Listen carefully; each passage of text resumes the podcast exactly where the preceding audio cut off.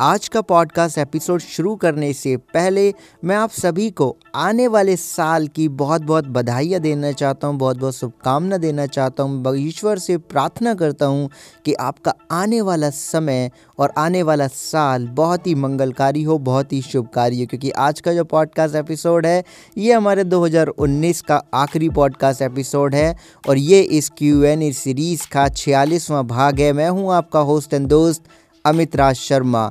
जैसा कि आप सब लोग जानते हैं कि इस सीरीज़ में हम आपके प्रश्नों के उत्तर दे रहे हैं लगातार। तो पहला जो प्रश्न है वो हमसे पूछा है राहुल मिश्रा जी ने। इन्होंने लिखा है कि, सर, मैंने आई सी प्रोडेंशियल का टर्म इंश्योरेंस प्लान लिया है और मैं ईयरली पेमेंट करता हूँ मतलब मेरा ईयरली मोड है। तो क्या नेक्स्ट ईयर से मैं मंथली मोड सेलेक्ट कर सकता हूँ मोड चेंज कर सकता हूँ? देखिए राहुल जी, जहाँ तक मेरी जानकारी कहती है कि अगर किसी प्लान के अंदर हमें मंथली ऑप्शन या क्वार्टरली ऑप्शन अवेलेबल है और हमने ईयरली ऑप्शन मतलब सालाना हम प्रीमियम पे करते हैं तो अगले साल से अगर हम मोड चेंज करना चाहें तो हम मोड चेंज कर सकते हैं। इंश्योरेंस कंपनी हमें अलाउ करती हैं। लेकिन और अधिक इन्फॉर्मेशन के लिए आप, इनके कस्टमर केयर नंबर पर आप कॉल कर सकते हैं। इनका कस्टमर केयर नंबर है एक आठ छः शून्य दो छः छः सात सात छः छः। इस पर आप कॉल करके और ज़्यादा इन्फॉर्मेशन ले सकते हैं, क्योंकि मेरी नॉलेज के अकॉर्डिंग आप ऐसा कर सकते हैं। अगला प्रश्न है शेरू शाह जी की तरफ़ से। इन्होंने हमें लिखा है कि अब तो एनआरसी के द्वारा लोगों को देश से निकालने की तैयारी चल रही है गवर्नमेंट की। ओके तो ऐसे में अगर किसी को देश से निकाल दिया जाएगा तो उसका तो पॉलिसी बंद हो जाएगा तो बीमा धारक को क्या करना चाहिए? देखिए, मुझे लगता है आपको बहुत ही ज़्यादा यहाँ पे कन्फ्यूज़न है एनआरसी और बीमा पॉलिसी जो में, बीमा जो मिलता है उसकी प्रक्रिया में। पहले तो मेरा मेरा आपको एक विनर्म निवेदन रहेगा, पहले आप एनआरसी के बारे में सही इन्फॉर्मेशन रखें। अगर उसमें, उसके बारे में आपकी सही इन्फॉर्मेशन रखने की इच्छा नहीं है तो कोई परेशानी नहीं है। आप केवल इतना ध्यान रखिए, जब आपने इंश्योरेंस लिया था तो आपने सारे लीगल डॉक्यूमेंट सबमिट किए थे ना? अपने ही सबमिट किए हैं ना? अपने ही नाम पे पॉलिसी ली है ना? क्योंकि जब भी हम कोई लाइफ इंश्योरेंस लेते हैं या हम मान लीजिए एक मोटर इंश्योरेंस भी लेते हैं तो वहाँ पे सारे हमारे लीगल डॉक्यूमेंट सबमिट होते हैं, जिसमें हमारा आधार कार्ड होता है पैन कार्ड होता है मतलब हमारा एड्रेस प्रूफ होता है और हमारा इनकम प्रूफ भी जाता है, हमारा पासपोर्ट साइज़ फ़ोटो भी जाता है, हमारे सारे लीगल डॉक्यूमेंट जाते हैं। और हमारे हाई स्कूल की जो मार्कशीट होती है, उसका डॉक्यूमेंट भी मतलब जो सनद जो हमारी रहती है, उसकी भी फ़ोटो स्टेट जाती है। तो सारे लीगल डॉक्यूमेंट जाते तब जाके हमें एक लाइफ इंश्योरेंस मिलता है। ओके तो इसमें तो कोई बात ही नहीं है, इसमें आपका एनआरसी कुछ बिगाड़ ही नहीं सकता तो आप बिल्कुल बेफिक्र रहें, जहाँ तक मेरी जानकारी कहती है, जहाँ तक मैंने इसके बारे में पढ़ा है और समझा है। अब अगला जो प्रश्न है वो विपिन सिंह जी का है, ये जानना चाहते हैं कि हर स्टेट में इंश्योरेंस कंपनी की बैंकिंग आर्म क्यों है? इसके पीछे की स्ट्रैटेजी क्या है? देखिए, बहुत ही सिंपल सी स्ट्रैटेजी है Vipin ji. Insurance company bank के थ्रू अपने प्रोडक्ट इसलिए सेल करवाती हैं क्योंकि बैंक के पास एक राइट टारगेटेड कस्टमर बेस होता है।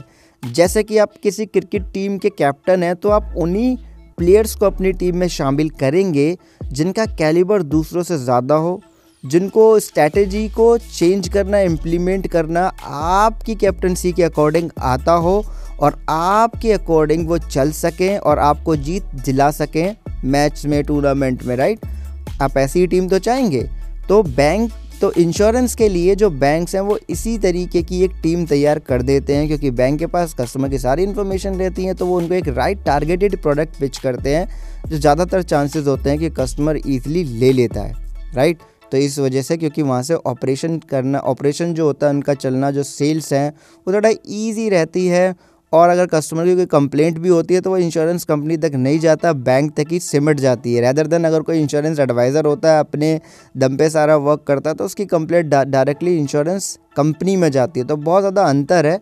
तो इसी वजह से इंश्योरेंस कंपनी के पास में बैंकिंग आर्म्स हैं, क्योंकि बैंकिंग आर्म्स एक राइट डायरेक्शन में राइट प्रोडक्ट को सेल्स करने में ज़्यादा सक्षम हैं।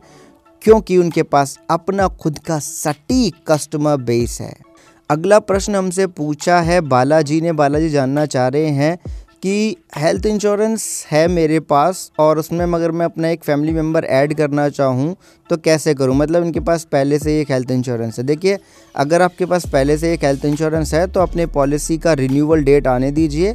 रिन्यूअल डेट आते ही अब एक नया फैमिली मेंबर उसमें ऐड कर पाएँगे और ऐड करेंगे तो उसके लिए आपका एक्स्ट्रा प्रीमियम भी जाएगा। लेकिन हाँ अगर आपके पास स्टार हेल्थ का कॉम्प्रोहेंसिव प्रोडक्ट है तो थोड़ा सा यहाँ पे चेंज है। अगर आप सिंगल हैं और आप शादीशुदा भी नहीं हैं और आपकी शादी होने वाली है, उसके बाद में अपने आप लाइफ पार्टनर को ऐड करना चाहते हो तो आप बीच पॉलिसी ईयर्स के बीच में भी ऐड कर सकते हैं, जबकि ये फैसिलिटी दूसरी कंपनी के प्रोडक्ट में अभी नहीं है। कल आ जाए तो मैं कह नहीं सकता हूँ। अगला प्रश्न है, राशि शुक्ला जी की तरफ़ से।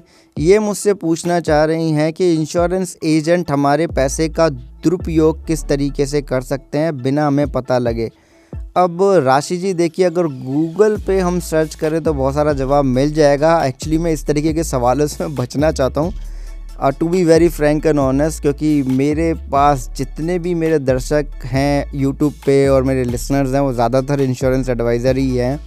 फिर भी मैं आपको एक जेनुअन सी चीज़ बताता हूँ। देखिए, जब हम किसी के ऊपर ज़रूरत से ज़्यादा विश्वास कर लेते हैं राइट और हम उनको हर चीज़ मतलब कैश में देने लगते हैं तो वहाँ पे धोखे की संभावना हमारे साथ हो जाती है। जैसे कि मैंने बहुत सारे इंश्योरेंस एडवाइज़र ऐसे भी देखे जिनके ऊपर अंधा ट्रस्ट करते हैं उनके कस्टमर ओके और ऐसे में कभी कभी यार इंसान ही होते हैं तो किसी का अगर पैसे के मामले मन मचल जाए तो वो ऑब्वियसली बात है, आपके पैसे का कहीं भी मिसयूज़ कर सकता है, अपने टारगेट को कंप्लीट करने में भी यूज़ कर सकता है, कोई एक फ़ेक पॉलिसी भी बना सकता है, कोई फेक प्रीमियम की रिसिप्ट भी आपको दे सकता है, बोल सकता है कि मैंने प्रीमियम पे कर दी। यहाँ तक कि आपके सिग्नेचर कॉपी करके, आपकी बॉन्ड की डुप्लीकेट कॉपी निकाल के भी उस पर भी पॉलिसी सरेंडर कर सकते हैं। और ऑलरेडी मैंने इसके ऊपर एक यूट्यूब पे वीडियो बनाया हुआ है यू द रियल हमारे चैनल का नाम वहाँ जाके आप पूरी इन्फॉर्मेशन देख सकते हैं।